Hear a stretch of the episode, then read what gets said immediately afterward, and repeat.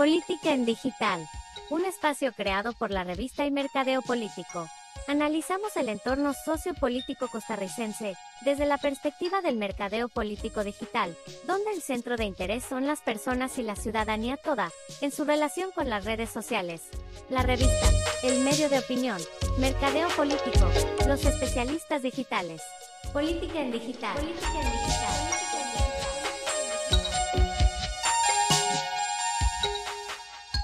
Los errores más comunes de los políticos en las redes sociales. Comentarios desafortunados, fotos comprometedoras, mensajes fuera de contexto o mal redactados son los más comunes de los errores de los políticos en redes sociales. Tantos son los ejemplos de chascos en redes que no nos alcanzaría este espacio para abordarlos. Con peores o mejores consecuencias, todos hemos cometido algún error o imprudencia, que demuestra que la perfección no existe, ni en la vida real ni en la vida virtual. El solo hecho de que detrás de las redes sociales hay seres humanos las hace propensas al error. Con el agravante de que esos hierros, por más leves que sean, casi siempre se pagan en el mundo físico y real. Esto, perdiendo el trabajo, los clientes, la pareja, la libertad y, en el caso de los políticos, credibilidad, votos en campaña o desaprobación ciudadana. Si hay un campo donde sus protagonistas deben reducir al mínimo el margen de error, es en la política. Es ahí donde todo lo que se diga, haga o no haga, puede ser usado en contra del candidato de turno, de la organización o de la institución que representa. Por eso, a fin de que no digan que nadie les avisó o que no tuvieron tiempo de informarse, en este año de precandidaturas y actividad electoralista mencionaremos algunos de los errores típicos que cometen los políticos y sus partidos en el manejo de sus redes sociales. En la actualidad, cuando hablemos de redes sociales, pensemos en miles y millones, esas son las cifras que hay que manejar. No se trata de jugar de casita. Estamos en un mundo globalizado donde la tecnología atraviesa todas las fronteras que podamos imaginar. El primer error. En un país donde hasta el guachimán del barrio tiene Facebook, es creer que me la puedo jugar, sin presencia en redes, eso me da pereza y no sirve para nada. Quien aspire a un puesto de elección popular en esta sociedad de la información post-pandémica no puede seguir creyendo en señales de humo o palomas mensajeras. No es necesario tener un vasto conocimiento en la materia para hacer las cosas bien. Para eso están los estrategas digitales, profesionales con estudios y experiencia, cuyos aportes son básicos para darle relevancia y no pasar inadvertidos en las redes sociales. Es vital valorar la conexión emocional y humana con los electores a través de la tecnología y la interacción. Lo anterior, cobra aún mayor relevancia en un contexto de confinamiento y prevención que obliga a buscar otras alternativas más seguras y confiables, más allá de las vedadas y anticuadas plazas públicas o reuniones masivas presenciales del siglo XX. El segundo error. Creer que todo está al alcance de la mano y con unas buenas ocurrencias es suficiente para que el sobrino desempleado fiebre de las redes, que se las sabe todas, se haga cargo de las comunicaciones digitales en sus momentos libres. Tirarse del avión sin paracaídas es lo más parecido a lo anterior. Zapatero a tus zapatos. La comunicación política digital requiere de profesionales que asesoren al comando de campaña, que ideen la estrategia, la ejecutan, la midan y hagan ajustes sobre la marcha.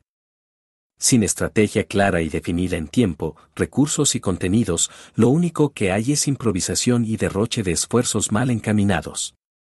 Tiros al aire, tronar de bombetas. En este campo que no se admiten improvisaciones. Detrás de cada acción, tuit o posteo, está en juego la imagen del próximo alcalde, regidor, diputado o presidente de la República. Así también el prestigio de una institución, organización o causa. Esto no se puede dejar en el vacío ni en manos inexpertas tampoco en comunicadores que no consiguen a dos décadas de avanzado el siglo XXI entender de qué se trata esto y seguir apostando a estrategias anticuadas y obsoletas. Tercer error. Manejar las redes sociales como si fueran perfiles personales, algo del círculo familiar interno. Olvidan que cada palabra está siendo objeto del más minucioso escrutinio.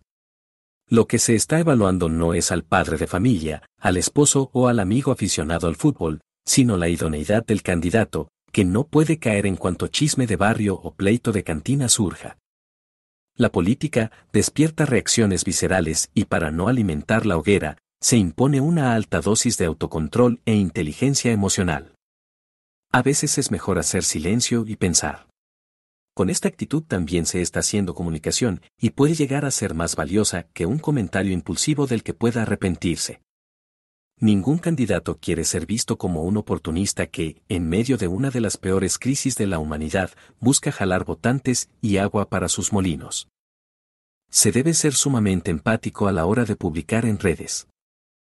No se puede partir de la premisa de que lo que queremos comunicar es lo que la gente está interesada en leer o escuchar. Hay que buscar autenticidad y realismo con los pies en la tierra, generar cierta conexión en temas comunes y a niveles compatibles. Cuarto error. Recordemos que cada red social es un mundillo diferente. Debemos ajustarnos a ella y no al revés. Hay que respetar el lenguaje, los códigos, las características, motivaciones y el perfil del usuario común en cada red social. Cada sector de la sociedad tiene sus propias características, usos y condiciones sociales, económicas, educativas, culturales y políticas determinadas y ello marca diferencias que no pueden ser obviadas.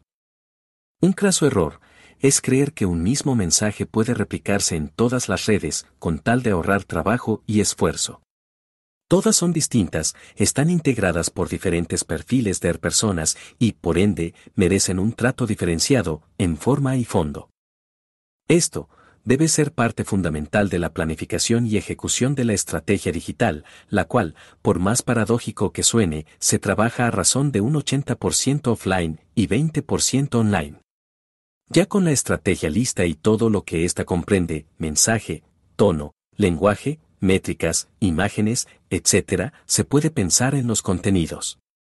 Ello, según un calendario previamente definido y bajo el entendido que no necesariamente se debe estar en todas las redes sociales, únicamente donde nuestro público objetivo se encuentre. Aunque, como decíamos más arriba, no todas las redes son iguales, si se debe percibir que la persona detrás de ellas es la misma, se trata de una sola personalidad. Una disonancia en ese sentido, es fácilmente perceptible en los más mínimos detalles como la forma de escribir o referirse a sus seguidores. Quinto error. Una sensación similar de inautenticidad se da entre quienes piensan que las redes se activan cada cuatro años, al fragor de los primeros fuegos electorales. Esto es como es como el amigo, que solo escribe cuando necesita un favor y el resto del tiempo te deja en pausa. El elector actual no es tonto y sabe muy bien cuando lo están usando de manera oportunista para aumentar el caudal electoral de quien solo se aparece cuando le conviene, cerrando los canales de comunicación la noche misma de las elecciones. Estemos o no en tiempos de campaña, es importante que el político se mantenga vigente en el ideario colectivo, con publicaciones programadas alrededor de los temas, tendencia del momento. Actuar antojadiza e improvisadamente puede costar seguidores en redes y votantes en las urnas. Lo peor es la improvisación y la desconfiguración de la imagen. Sexto error. Muchos políticos creen que los 500.000 o más seguidores que puedan tener en Facebook equivalen a igual o cercana cantidad de votos duros asegurados. No confundamos, un like no equivale a un votante. La esencia nos indica el alcance de la persona, pero no significa adhesiones a sus principios y mucho menos lealtad electoral. ¿Son importantes los 500.000 de que hablamos? Claro que sí, pero no confundamos las cosas. Es cierto que las redes sociales son muy poderosas, pero no siempre constituyen estudios de opinión o popularidad científicamente validados. Los políticos no son celebridades del campo de la farándula, el arte, la ciencia ni el deporte. Son más bien influencers, son personajes reconocidos por la sociedad. Para lograr su cometido necesitan algo más que miles de interacciones. Necesitan un mensaje consistente, convincente y cercano, que ofrezca propuestas y soluciones al ciudadano en época de crisis. Los políticos deben entregar contenido de valor para sus seguidores, tiene que ser activos, reflejar transparencia y honestidad para ser creíbles. Lo mismo se puede aplicar a organizaciones y causas públicas. Las redes sociales, por sí solas, no producen milagros. Lo que hacen es ayudar a aumentar el alcance de un buen o mal mensaje político. Gobernar es comunicar, y para llegar a gobernar en esta nueva normalidad, se debe estar en redes sociales. Les guste o no a los políticos sin distinción de ideología, género o edad, no se escapan de la era de digitalización política porque vino para quedarse, no hay vuelta atrás. Que el tren no deje a nadie. Política en digital. Política en digital. Política en digital. Estamos en las plataformas de Spotify, Apple Podcast, Google y Anchor como la revista CR y como Mercadeo Político.